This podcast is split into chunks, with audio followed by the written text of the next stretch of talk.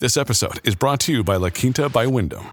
Your work can take you all over the place, like Texas. You've never been, but it's going to be great because you're staying at La Quinta by Wyndham. Their free bright side breakfast will give you energy for the day ahead. And after, you can unwind using their free high speed Wi Fi. Tonight, La Quinta. Tomorrow, you shine.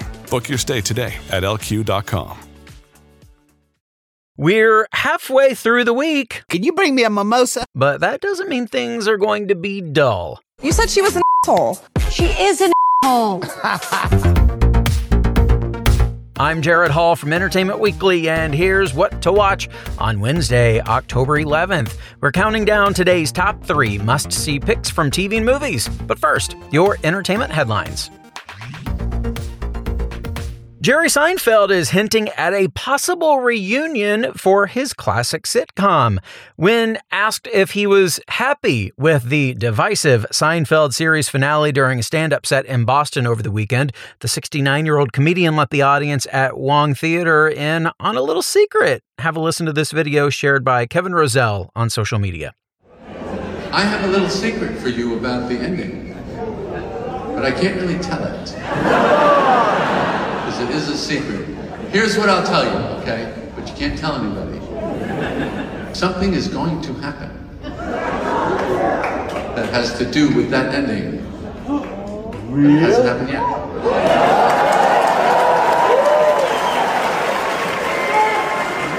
And just what you are thinking about, Larry and I have also been thinking about. So you'll see. Something is going to happen that has to do with that ending. Hmm, what a tease right there. Can't wait to see what he and creator Larry David are cooking up. Maybe it's a jailbreak. We will see. Representatives for Seinfeld and David did not immediately respond to EW's request for comment. The Grace family has found a new home, and it's not the Spiderwick estate. The Spiderwick Chronicles is heading to Roku, which has acquired exclusive U.S. rights to stream the TV adaptation of the popular children's fantasy series. The eight episode show, whose ensemble cast includes Christian Slater and Jack Dylan Grazer, will premiere on the Roku channel in early 2024. The saga was originally developed and produced for Disney Plus, but in August, the streamer scrapped plans to stream it even though filming had already been completed. And the King of Queens cast is remembering their late co star Jerry Stiller. In celebration of the show's 25th anniversary, Kevin James, Leah Remini, Gary Valentine, Victor Williams, Patton Oswalt, and more reunited for a table read, Q&A session, and to pay tribute to Stiller, who died at age 92 in 2020. As part of their homage, they presented a video chronicling Stiller's life featuring his son Ben, his daughter Amy, Ray Romano, Ricki Lake, and more. Throughout the clip, several cast members could be seen wiping away tears, and they later shared memories working with him. You can check out that full video as well as more on all of these stories, plus other news, reviews, interviews, and more at EW.com. Vape No Mistake. Kicking things off today at number three is a new docu-series chronicling the story of embattled vape company Juul. Big Vape, The Rise and Fall of Juul, reveals how the company took the world by storm with a massive marketing campaign using Apple as its inspiration. The company became a hot commodity in Silicon Valley until it became clear that its marketing success was built on targeting teens. It helped create a vaping epidemic across the US, leading the company to a confrontation with the government that put it on the edge of bankruptcy. Here's the trailer. In the early 2000s, there was this sense tech could do no wrong. Move fast and break things. That's the tech ethos. It was wildly irresponsible. There are a billion people who still smoke globally. We saw this as a huge public health opportunity. The way that Apple markets their products was a huge inspiration for me. They're beautiful objects to be worshipped. We joined the company because we wanted to take down big tobacco. Our entire mission is to put them out of business. And you just let them buy us? It felt like they were partnering with the devil. I don't think anyone could have anticipated how many children would want this product. People at Juul were sending out free products to a long list of influencers and celebrities. When you put something like the Juul campaign out into the world, It's like releasing a genie from a bottle. There is no going back. And there are these 15 year old kids who are doing the vape equivalent of chain smoking.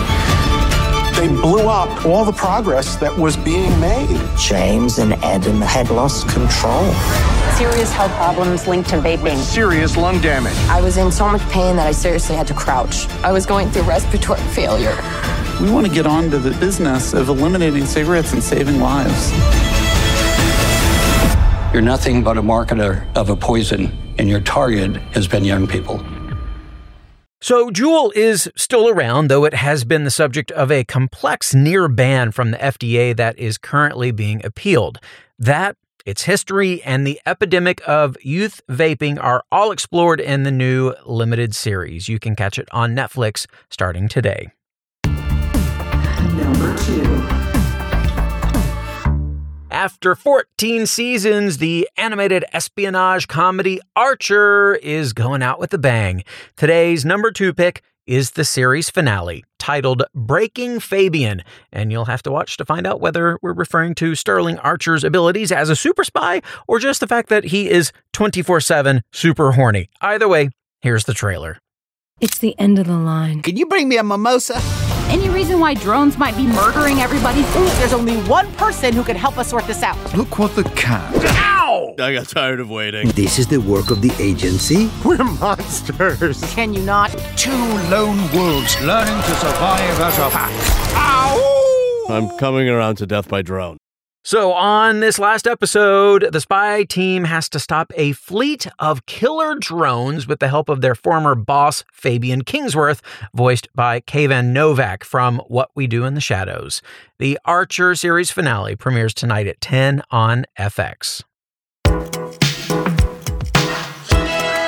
Trivia. It's trivia time. You're entering the danger zone. The voice of Archer, H. Jon Benjamin, is a recognizable voice in a boatload of animated comedies. Because he pops up in so many cartoons, it seems that a crossover event between two of his shows was inevitable, and we got it. Archer crossed over with what other popular show that also stars H. Jon Benjamin? Was it Lucy, Daughter of the Devil, Dr. Katz, or Bob's Burgers? Stick around for that answer, as well as our number one pick. What to watch will be right back.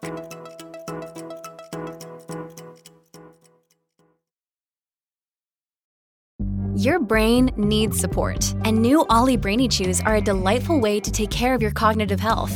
Made with scientifically backed ingredients like Thai ginger, L-theanine, and caffeine, Brainy Chews support healthy brain function and help you find your focus, stay chill, or get energized. Be kind to your mind and get these nootropic chews at olly.com. That's O L L Y.com. These statements have not been evaluated by the Food and Drug Administration. This product is not intended to diagnose, treat, cure, or prevent any disease. Welcome back to EW's What to Watch.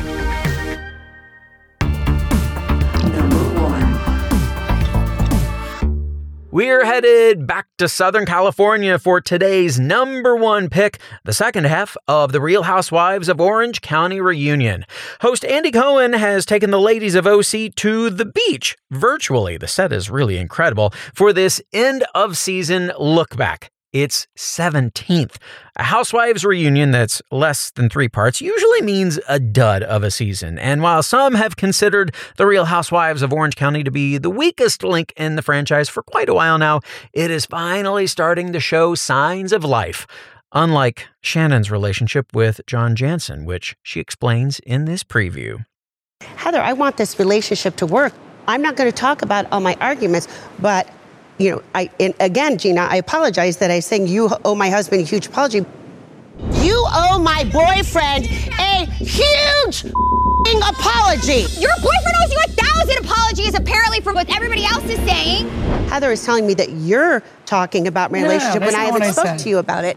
And that Emily's talking about my relationship and Tamara's talking about my relationship. The only person that I discussed my relationship was you. That's not true. Open They've up. all said that you've discussed your relationship with all of them. I had a long conversation with you about Okay, your okay, relationship. so- so Emily- What did she say, Shannon? Hold on. Oh, sorry. Hold on.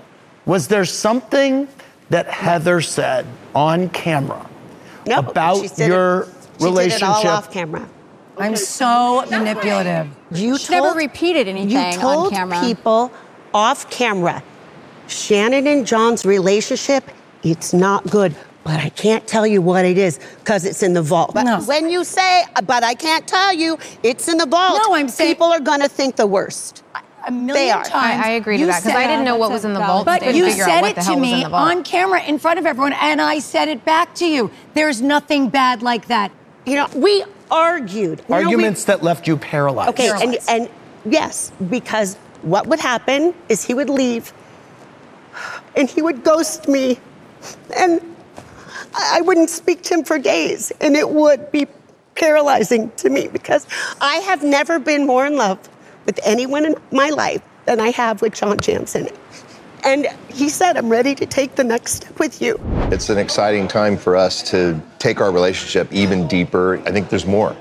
But if he wanted to take the next step with you, why was he breaking up with you? Because he was week saying later? what he wanted to say He on camera. He was trying to get through filming so that he didn't look bad. He and just he also said that on handcuffed camera? her. He said it on And then camera, and a week dumped later, he broke up with me. Oh, it's horrible.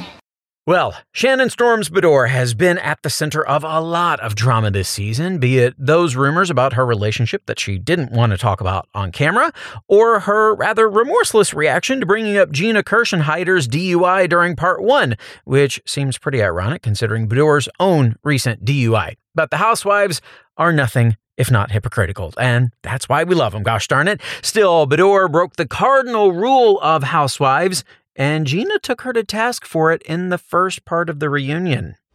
Never talk about my children again. My children!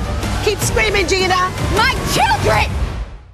Everyone knows you never talk about a housewife's children or her husband or her business or anything that makes them remotely uncomfortable. But the rest is fair game. Part two promises more of that. The same yelling, accusations, and whatever this is. I keep asking them. How you I am? I you- didn't send the dick pic. Stop protecting this piece of Ah, the dulcet sounds of that virtual Orange County beach. Part two of The Real Housewives reunion airs tonight at 8 on Bravo.